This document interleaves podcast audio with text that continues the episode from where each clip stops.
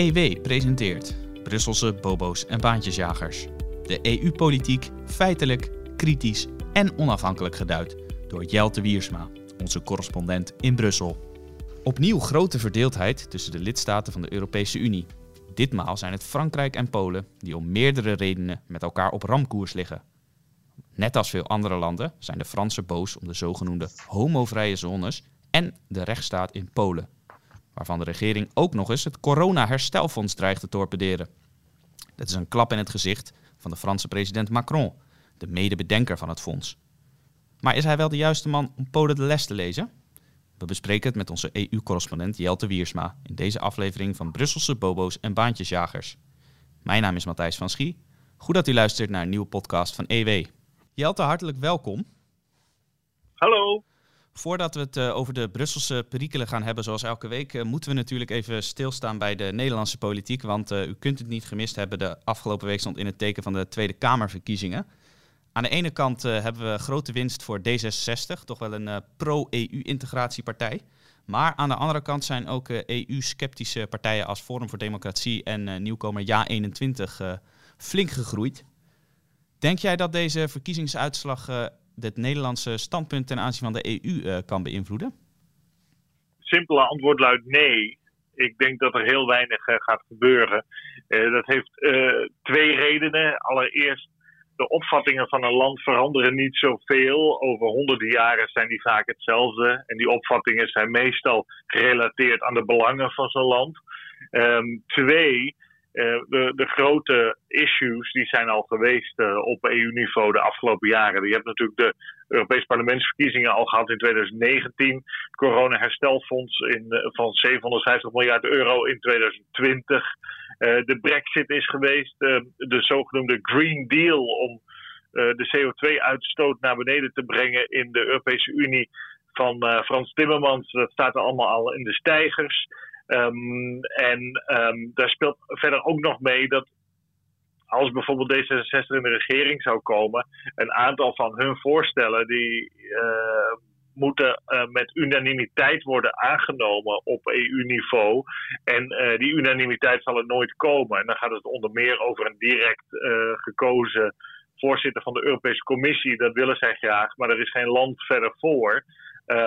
Dus ik verwacht weinig verschillen je zal vooral zien dat de ingezette koers, um, die uh, de laatste jaren heel sterk naar voren is gekomen, um, dat um, Nederland wel netto wil bijdragen aan de Europese Unie, ook wel wil bijdragen aan een corona-herstelfonds, maar in ruil daarvoor eist dat landen hervormen, enerzijds, en daarmee bedoel ik vooral liberaliseren en economisch sterker worden en daardoor um, minder transfers op lange termijn uh, nodig zijn. Um, en twee, dat landen um, zich houden aan de rechtsstaat en de democratie, uh, zoals die is afgesproken op EU-niveau voor het EU-lidmaatschap. En dan uh, gaat het natuurlijk vooral over een aantal Oost-Europese landen en dan vooral Polen en Hongarije. Dus, en daar zit D66, VVD en CDA heel erg op één lijn. Dus ik zie daar weinig uh, verschillen met de lijn die de afgelopen jaren al was ingezet. Je moet je ook voorstellen, de, uh, D66 was al regeringspartij met VVD en CDA en ChristenUnie. Dus um, ja, je kan, je kan verwachten dat in ieder geval de drie grote daarvan opnieuw in de regering belanden. En Um, daarmee uh, weinig verrassingen vallen te verwachten wat uh, betreft de Nederlandse inzet op EU-niveau. Ja, dat is goed om te weten, ook voor de luisteraars uiteraard, dat, dat de Nederlandse houding dus grofweg hetzelfde zal blijven. Je speculeert al even op een nieuw kabinet, maar we hebben natuurlijk ook verslaggevers in Den Haag zitten die daar de hele dag door zich in verdiepen. En we hebben daar ook een podcast over als EW, de EW-verkiezingspodcast met de Haagse verslaggevers Carla Joost en Erik Vrijsen. Uh, en u kunt uh, via ons kanaal EW ook uh, luisteren naar hun analyse van deze verkiezingsuitslag. Nou, dan hebben we toch eventjes de, de verkiezingen behandeld. Maar laten we het dan nu hebben over waar deze podcast natuurlijk primair over gaat. De EU-politiek. want op dat gebied gebeurde de afgelopen week ook een heleboel. Je hebt er ook volop over geschreven op onze website. Vooral rond Frankrijk en Polen speelde er veel. Laten we beginnen met jouw vaste rubriek in Brussel. die gaat deze week over zogenoemde homovrije zones in Polen. Kun je even uitleggen wat dat zijn? Ja, formeel zijn het geen homovrije zones, maar in ongeveer een derde van Polen heb je uh, zones die gezinsvriendelijk of LHBTI-ideologievrije zones worden genoemd. Ik kan het nauwelijks uitspreken, maar um, dat staat dan voor uh, lesbisch en interseksueel en, en homoseksueel en nou nog zoiets. Um, die uh, zones die zijn ingesteld zonder dat ze echt juridische waarde hebben. Um, er staan ook geen sancties op als jij als homoseksueel uh, in zo'n uh, gebied komt, in zo'n gemeente, een regio of een provincie die dat heeft uitgeroepen. Um, de, wat het precies betekent, ideologie van LLGTBI, zoals het in het Engels genoemd wordt, dat is ook niet geheel duidelijk. Um, maar in ieder geval staat vast um, dat het um, natuurlijk een affront is tegenover mensen die een andere seksuele voorkeur hebben uh, dan uh, de heteroseksuele. Um, uh, burgers in de Europese Unie zijn EU-burgers. Dat is heel, goed, heel belangrijk om te begrijpen. Die zijn vrij om overal te gaan en staan waar zij willen en zichzelf daar te vestigen. En als dit soort zones worden uitgeroepen, ook al hebben ze geen enkele juridische waarde en ook al kun je geen boete krijgen of anderszins, je voelt je natuurlijk um, uh, hoogst on onwelkom als je uh, uh, homoseksueel bent en je woont daar of je wilt daar gaan wonen om wat voor reden dan ook. Ja, nou deze kwestie speelt al een tijdje. Ik kan me herinneren in 2019 was het uh, bijvoorbeeld de Nederlandse Europarlementariër Sofie in het Veld van D66, die hier uh, grote kritiek op uitte. Uh, in jouw rubriek in Brussel heb je uiteraard een actuele aanleiding voor, voor deze kwestie. wat, wat is er nu precies aan de hand dat die zones nu weer in opspraak zijn? Ja, dat is heel interessant. je hebt een, een Franse minister die homoseksueel is van Europese zaken, meneer Clément Boon. En die is al in Polen geweest. En toen werd hem ten stelligste afgeraden door de Poolse regering om naar die zones toe te gaan. Uh, en daar heeft hij toen ook uh, gehoor aan gegeven.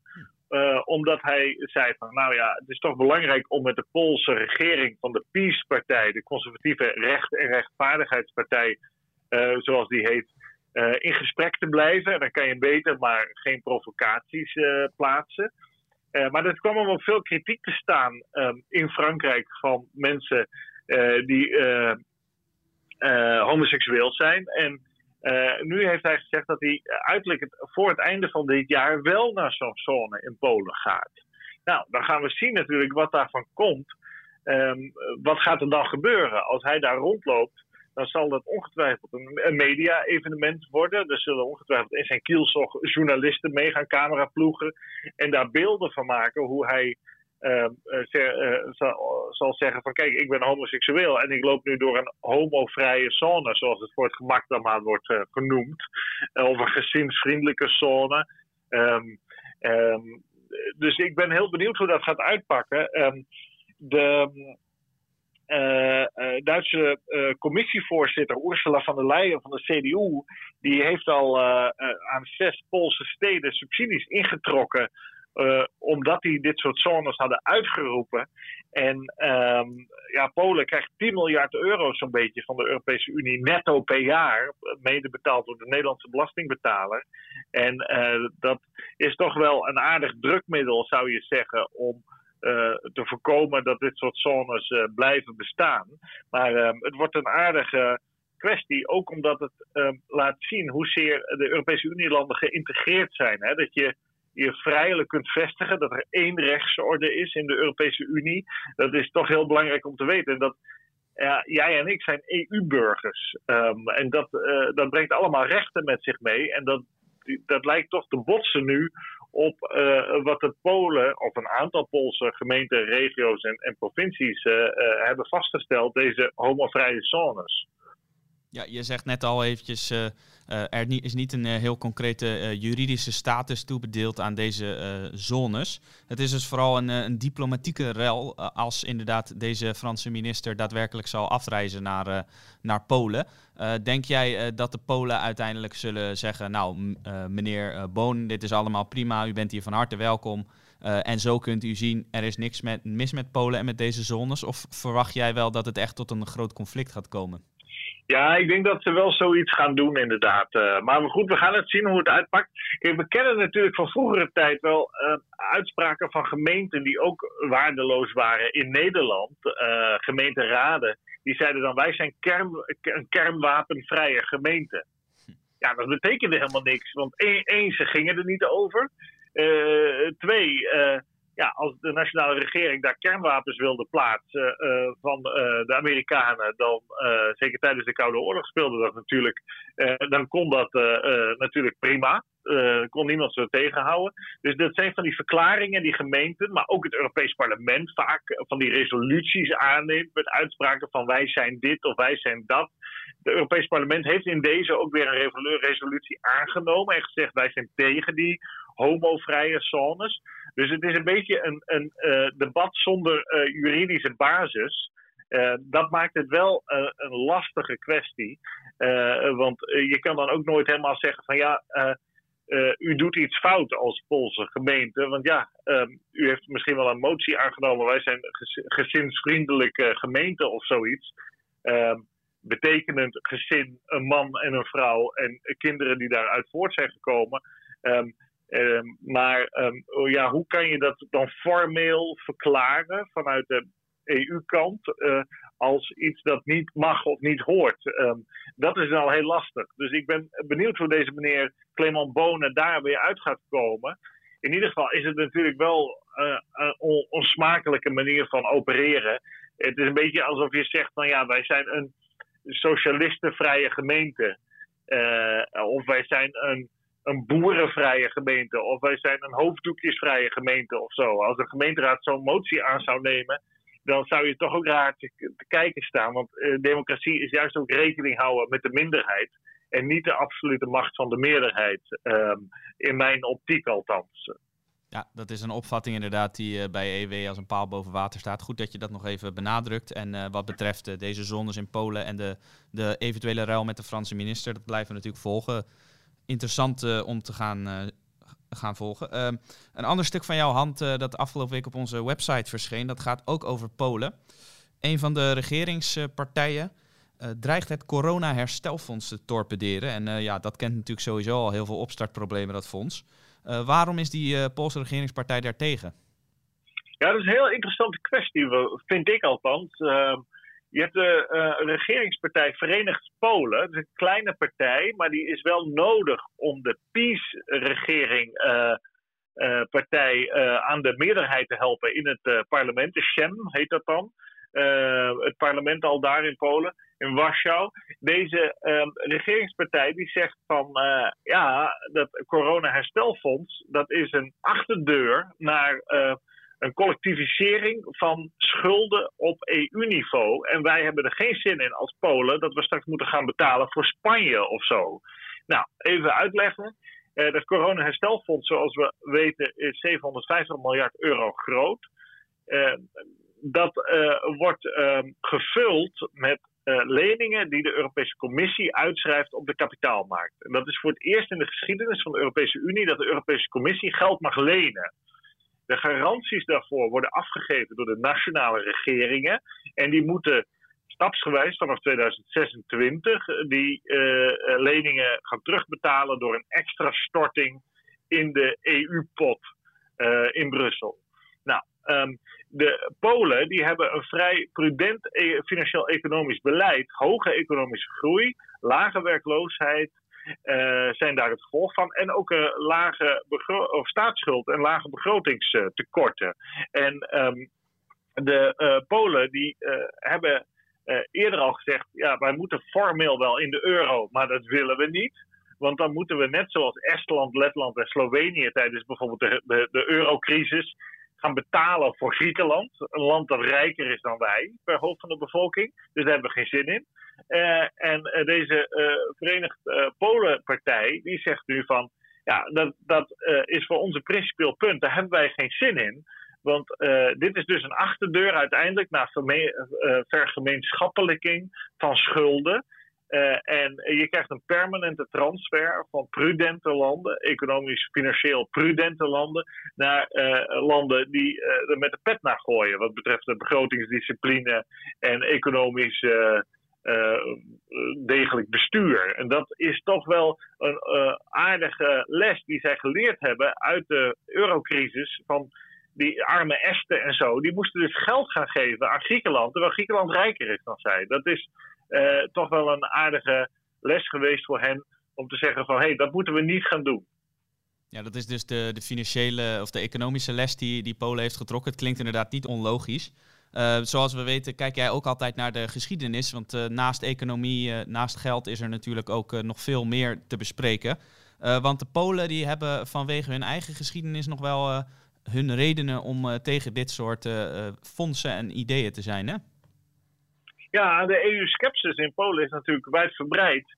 Uh, maar wel op een beperkte manier. Hè? Je moet je zo voorstellen, een land zoals Polen is lid van de Europese Unie maar om drie redenen. Het, eerste is natuurlijk het Sovjet-trauma, de eigenlijk satellietstatus die het had tijdens de Sovjet-Unie Um, die willen het nooit meer hebben. Um, het, het, is natuurlijk een aantal keren van de landkaart geveegd door de Duitsers en de, ook wel door de Zweden, de uh, Litouwers, de uh, Russen. En zij willen voor eeuwig nu hun land, dat eindelijk weer bestaat als soevereine natie, pas sinds eigenlijk 1990, vrijhouden. En daarvoor is het wat hen betreft nodig om, om um, zich te verdedigen via die Europese Unie tegen Rusland in de eerste plaats, maar ook tegen Duitsland. Dat natuurlijk door die Europese Unie deels ook wordt ingesnoerd. Um, twee, ze willen gewoon poen.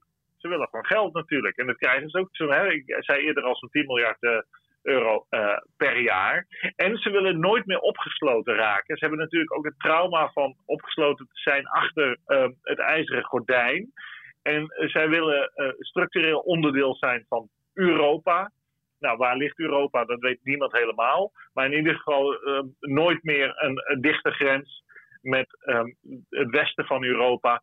En vrijheid om te kunnen reizen door Europa en Europeaan te zijn in die context.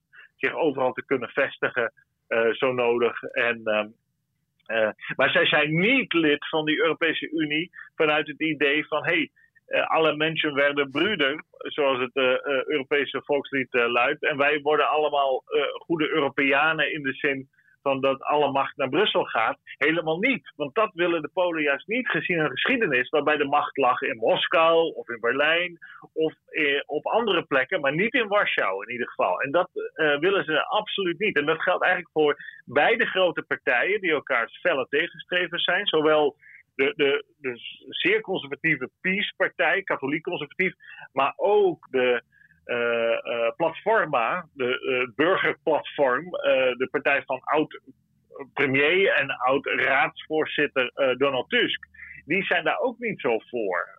dus dat maakt dat er wel enige remming is in Polen. Desalniettemin. Um, denk ik uh, dat het wel door het Poolse parlement gaat. Uh, instemming van het coronaherstelfonds. Gaat het dat niet, dan kunnen ze dat hele herstelfonds torpederen. Want elk EU-land, alle 27 EU-landen, hebben een veto. Dus één land waarvan het parlement zegt wij zijn tegen, uh, maakt dat dat herstelfonds niet doorgaat. Dus dat kan nog altijd. Ja, uh, we hebben de afgelopen weken natuurlijk al vaker uh, besproken dat er uh, toch behoorlijk wat beren op de weg zijn voor dat herstelfonds. De Duitse rekenkamer die zware kritiek had.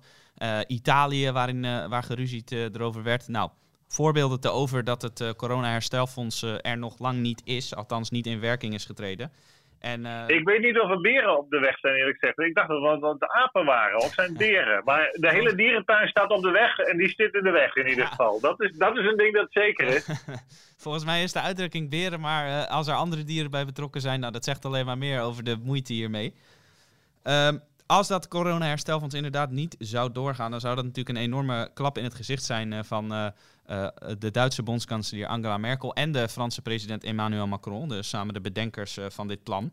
En het is eigenlijk een eh, bruggetje naar het commentaar dat jij vrijdag op onze website hebt gepubliceerd. Want daarin heb jij het over de Franse regering die op aandringen van president Emmanuel Macron wil dat een uitspraak van het Europees Hof van Justitie wordt genegeerd. Nou, dat is nogal wat voor een land of voor een regering die zich toch afficheert als behoorlijk pro-EU. Twee vragen. Om welke uitspraak gaat het en waarom wil Macron die negeren? Ja, dat is een opmerkelijke kwestie. Um, er is een uitspraak gedaan door het Hof van Justitie in oktober vorig jaar. Um, het gaat om privacy. Um, en er is een uitspraak gedaan door het Hof waarbij het zegt van. Je mag als land, als EU-land, niet zomaar enorme hoeveelheden data opslaan. Dat is illegaal volgens de EU-privacy-wetgeving het Europees Hof van Justitie borduurt daarbij voort op een eerdere uitspraak die ze in 2014 al hebben gedaan. Toen was er een EU-richtlijn opgesteld door de Europese Commissie om uh, de privacyregels te actualiseren, te updaten. Um, want uh, door digitalisering zijn er natuurlijk veel meer mogelijkheden gekomen om um, data te verzamelen en eventueel ook op te slaan. Nou, het Hof van Justitie heeft in 2014 gezegd: nee, die uh, nieuwe richtlijn die uh, de commissie heeft voorgesteld, die mag niet, want dat botst op de privacyregels. Nou, dat heeft ertoe geleid dat allemaal EU-landen nationaal zijn gaan proberen um, toch een update te maken van wat mag uh, en dan vooral kijkend naar de veiligheidsdiensten natuurlijk. Wat mogen die uh, afluisteren enzovoort. Nou, dat, dat weten we ongeveer. Maar wat mogen ze ook allemaal opslaan en bewaren?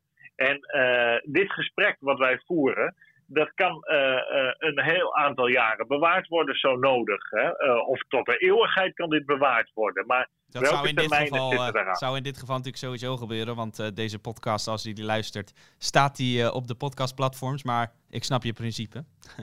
Oké, ja, dankjewel dat jij mij uh, corrigeert in deze. Want jij bent uh, digitaal handiger dan ik, gelukkig maar. Um, maar dat, dat is een, een kwestie die al, al, al lang speelt. De nationale regeringen worstelen daar ook wel mee. nu heeft ehm, de Franse regering van de president Emmanuel Macron tegen hun hoogste bestuursrechter, dat heet Concilium d'État, dat is letterlijk Raad van State eigenlijk, eh, wat wij ook kennen. Wij hebben dat natuurlijk ook. En de hoogste bestuursrechter.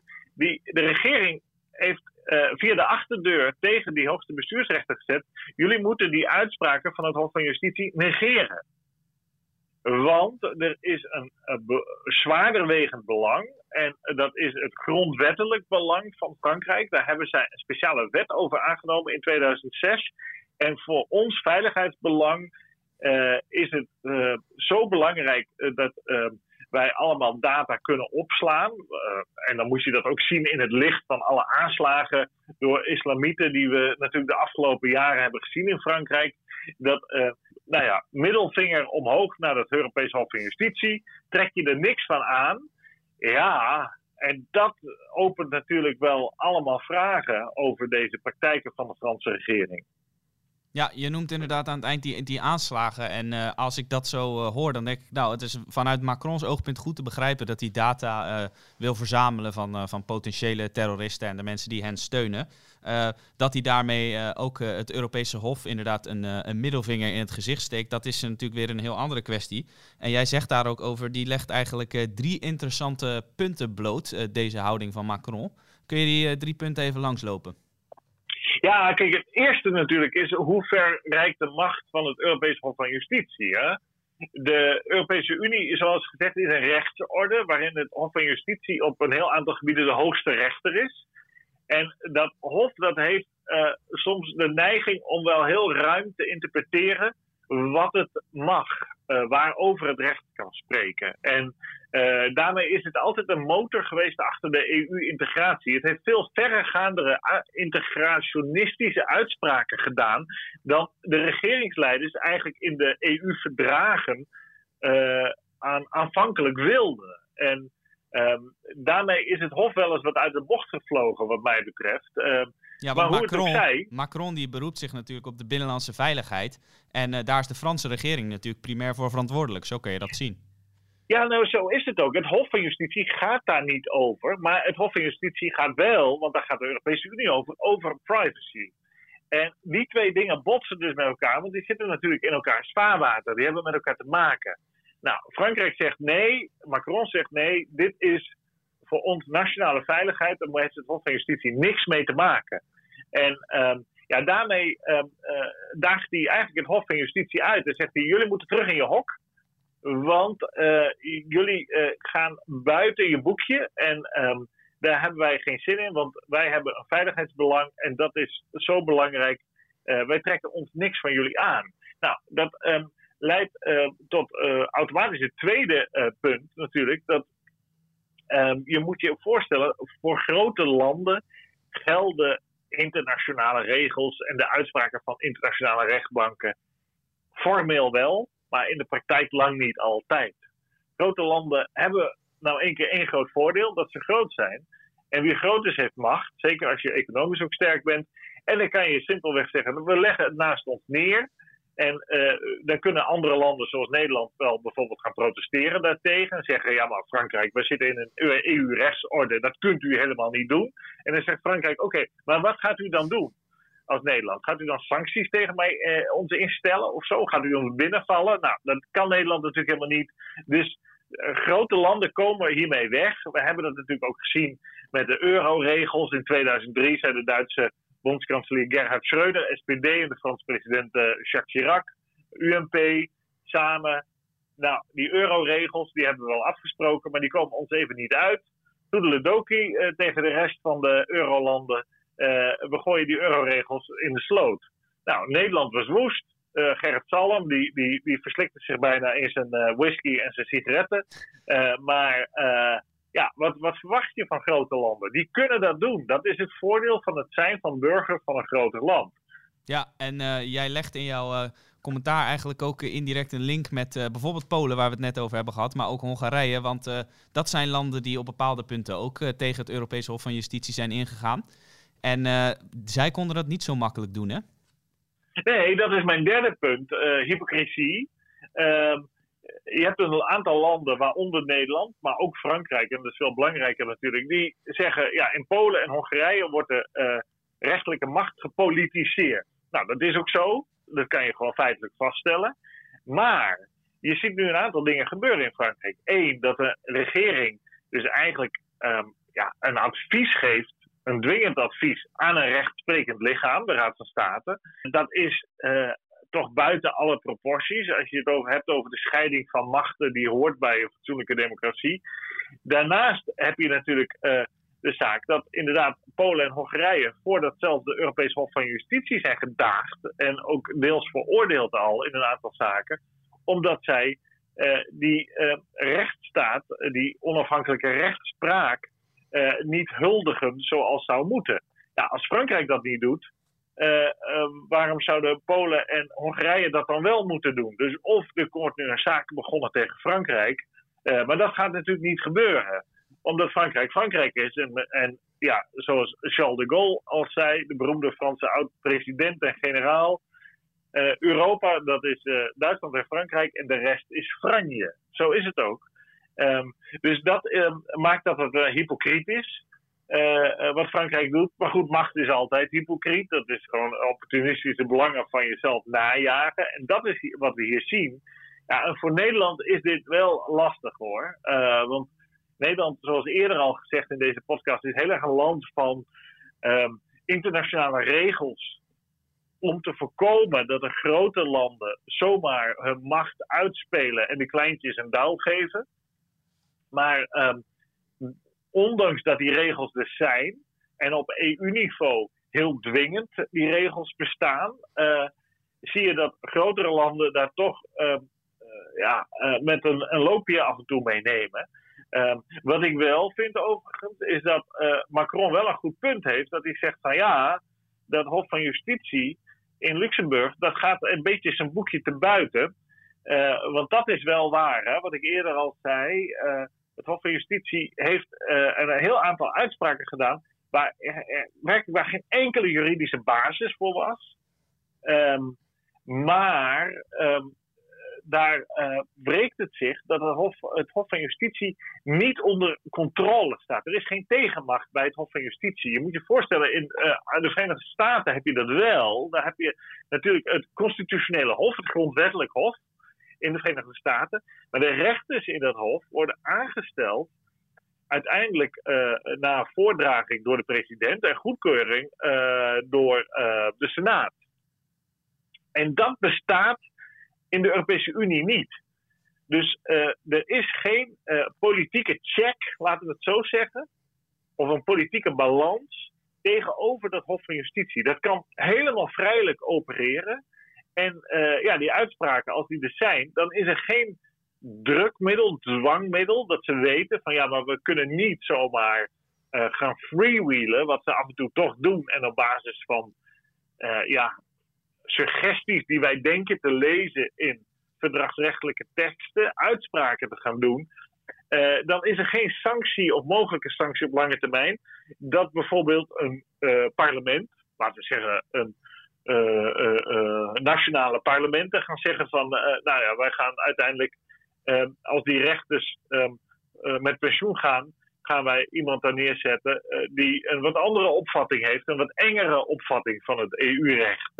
Dat bestaat niet. En uh, dat wreekt zich toch een beetje hier. Dat, dat, eh, en ik vind in die zin dat Macron wel een goed punt heeft dat hij zegt van ja, het Hof van Justitie kan wel allemaal uitspraken doen, maar ehm, ja, soms is dat gewoon niet handig, omdat um, het uh, misschien geen basis heeft. Dat kan ik niet beoordelen. Ik ben geen jurist, maar geen basis heeft in de EU-verdragen.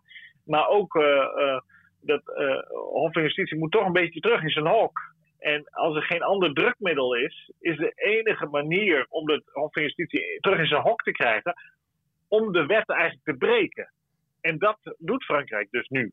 En ja, dat is natuurlijk een organisatie op EU-niveau die niet deugt. Dat zit niet goed in elkaar. Dus um, ja, dat is een, uh, een, kwestie die nog wel heel vaak terug uh, zal komen. Ook omdat het niet gaat veranderen. Want als je dit wil veranderen, moet je uh, het Europees verdrag veranderen. En dat is bijna onmogelijk. Dus dit is een slecht ontworpen rechtspraak, zou je kunnen zeggen, in die zin.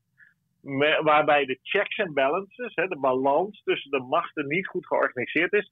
En uh, dat zal niet worden opgelost zonder verdragswijziging. En dat gaat niet gebeuren. Dus dat blijft bestaan. Dus je zal veel meer confrontaties krijgen tussen het Hof van Justitie enerzijds en nationale regeringen anderzijds. Die zeggen van ja, Hof van Justitie, u doet nu een uitspraak, maar die past ons even niet. Uh, of wij vinden dat u uit de bocht vliegt. U neemt een te ruime, ruim mandaat voor uzelf. En ja, dat is toch wel een wrakkig huis waar je dan uh, in woont met z'n allen als EU-burgers. Als dat de situatie is. En dat is de situatie. Ja, als laatste wil ik nog even naar een punt uh, dat jij hierover vaak aansnijdt. Jij zegt als bijvoorbeeld Polen en Hongarije het mikpunt zijn van verontwaardiging, omdat zij inderdaad onafhankelijke rechters eruit werken of bepaalde media in staatshanden brengen, dan, dan is de verontwaardiging in westerse kranten en ook bij veel westerse politici altijd dichtbij. Maar als, uh, als Frankrijk inderdaad in dit geval uh, het Europees Hof van Justitie wil negeren, dan, dan hoor je daar een stuk minder over. Denk je dat dat ook te maken heeft met hoe er wordt aangekeken tegen de zeg maar, heersende opvatting van de Hongaarse regering versus de heersende opvatting van de Franse regering? Ja, dat speelt ongetwijfeld mee. Kijk, Macron heeft het stempel gekregen, hij is een liberaal en hij is pro-EU. Nou, beide is nonsens. Hij is een etatist, zoals alle Franse presidenten. Uh, en hij is pro-Frankrijk uh, en niet pro-EU. Eh, dat maakt verder niet uit, maar um, ja, die dubbele standaard die bestaat natuurlijk. Viktor Orban in Hongarije is een christelijke conservatief. Um, en misschien wel, en die zichzelf illiberaal noemt. Ja, dat doet het gewoon minder goed. Je zou verwachten dat deze Franse kwestie op alle voorpagina's zou zijn beland. Ja, je hebt het bijna nergens kunnen lezen. Dat is toch curieus, hè? terwijl Polen en Hongarije op de voorpagina staan. Ja, en wat, wat meespeelt is natuurlijk ook dat ehm, ja, op, op Oost-Europa wordt nog altijd neergekeken. Dat speelt ook mee. dat is allemaal niet fraai. En uh, ja, de Europese Unie zonder Frankrijk bestaat niet. Dus je kan niet te veel kritiek leveren op, uh, de op, op, Frankrijk. Uh, ook al gedraagt hij zich volstrekt anti-Europees of anti-EU, zou je kunnen zeggen. want ja, de, de EU-enthousiastelingen weten ook wel dat Frankrijk altijd een van de twee kernlanden is van, van die EU. Dus, maar ja, hypocriet is het. Ik heb er telkens voor gewaarschuwd vanaf dag één toen uh, er zoveel verontwaardiging was over Polen en Hongarije, want dat speelt nu al, al, meer dan twee jaar, heb ik elke keer gezegd en geschreven: pas nou op, want als je Polen en Hongarije de maat gaat nemen, hoe terecht misschien ook hoor, daar niet van, dan moet je ook naar jezelf kijken. En uh, ja, onze landen, zeg ik dan als ik over het Westen praat, maar ook Nederland, Duitsland, Frankrijk, België, zijn ook niet zuiver op de graad op al die kwesties. Dus uh, ja, je kan niet uh, anderen de les lezen als je je eigen huis niet op orde hebt. Dan word je beticht terecht van hypocrisie. En dan uh, sta je met lege handen, dan, ja, dan sta je met je mond vol tanden. Je maakt jezelf een beetje belachelijk als je dat doet, wat mij betreft. Dus je moet heel voorzichtig zijn daarmee. morele standaarden hoog houden is goed. Maar dan moet je dat ook voorleven. Ja, en uh, als, uh, als Nederland dat niet doet en Frankrijk niet en Duitsland niet en België niet enzovoort. Ja, welk moreel gezag heb je dan? Ze lachen je uit in Polen en Hongarije. we zijn er heel goed in om, om te wijzen op die hypocrisie en zeggen van ja, maar jullie, jullie houden twee standaarden aan en jullie behandelen ons als tweede rangs burgers. En ja, dat is wel pijnlijk hoor. en een beetje misselijk om zo te opereren wat mij betreft. Nou, glasheldere conclusie. En zo vat je eigenlijk even in een paar minuten uh, samen waarom u vooral naar deze podcast moet blijven luisteren. Deze Franse kwestie vindt u nergens inderdaad op de voorpagina's in de Nederlandse kranten. Wel in de podcast uh, Brusselse Bobo's en Baantjesjagers van EW. Dus uh, blijf vooral luisteren. En blijf lezen op onze website natuurlijk, ewmagazine.nl. Daar leest u het laatste nieuws, achtergronden en opinies. Bijvoorbeeld van Jelte Wiersma over de EU, maar over nog veel meer onderwerpen. We zijn uh, weer aan het einde gekomen van de podcast voor vandaag. Hartelijk dank, Jelte. Graag gedaan. Al onze luisteraars uh, het beste gewenst. Graag tot de volgende keer. Hartelijk dank voor het luisteren naar de podcast van EW. Wilt u niets missen? Abonneer u dan in uw favoriete podcast-app, bijvoorbeeld Spotify of iTunes, door te zoeken op EW. U kunt ook luisteren op onze site via ewmagazine.nl/podcast.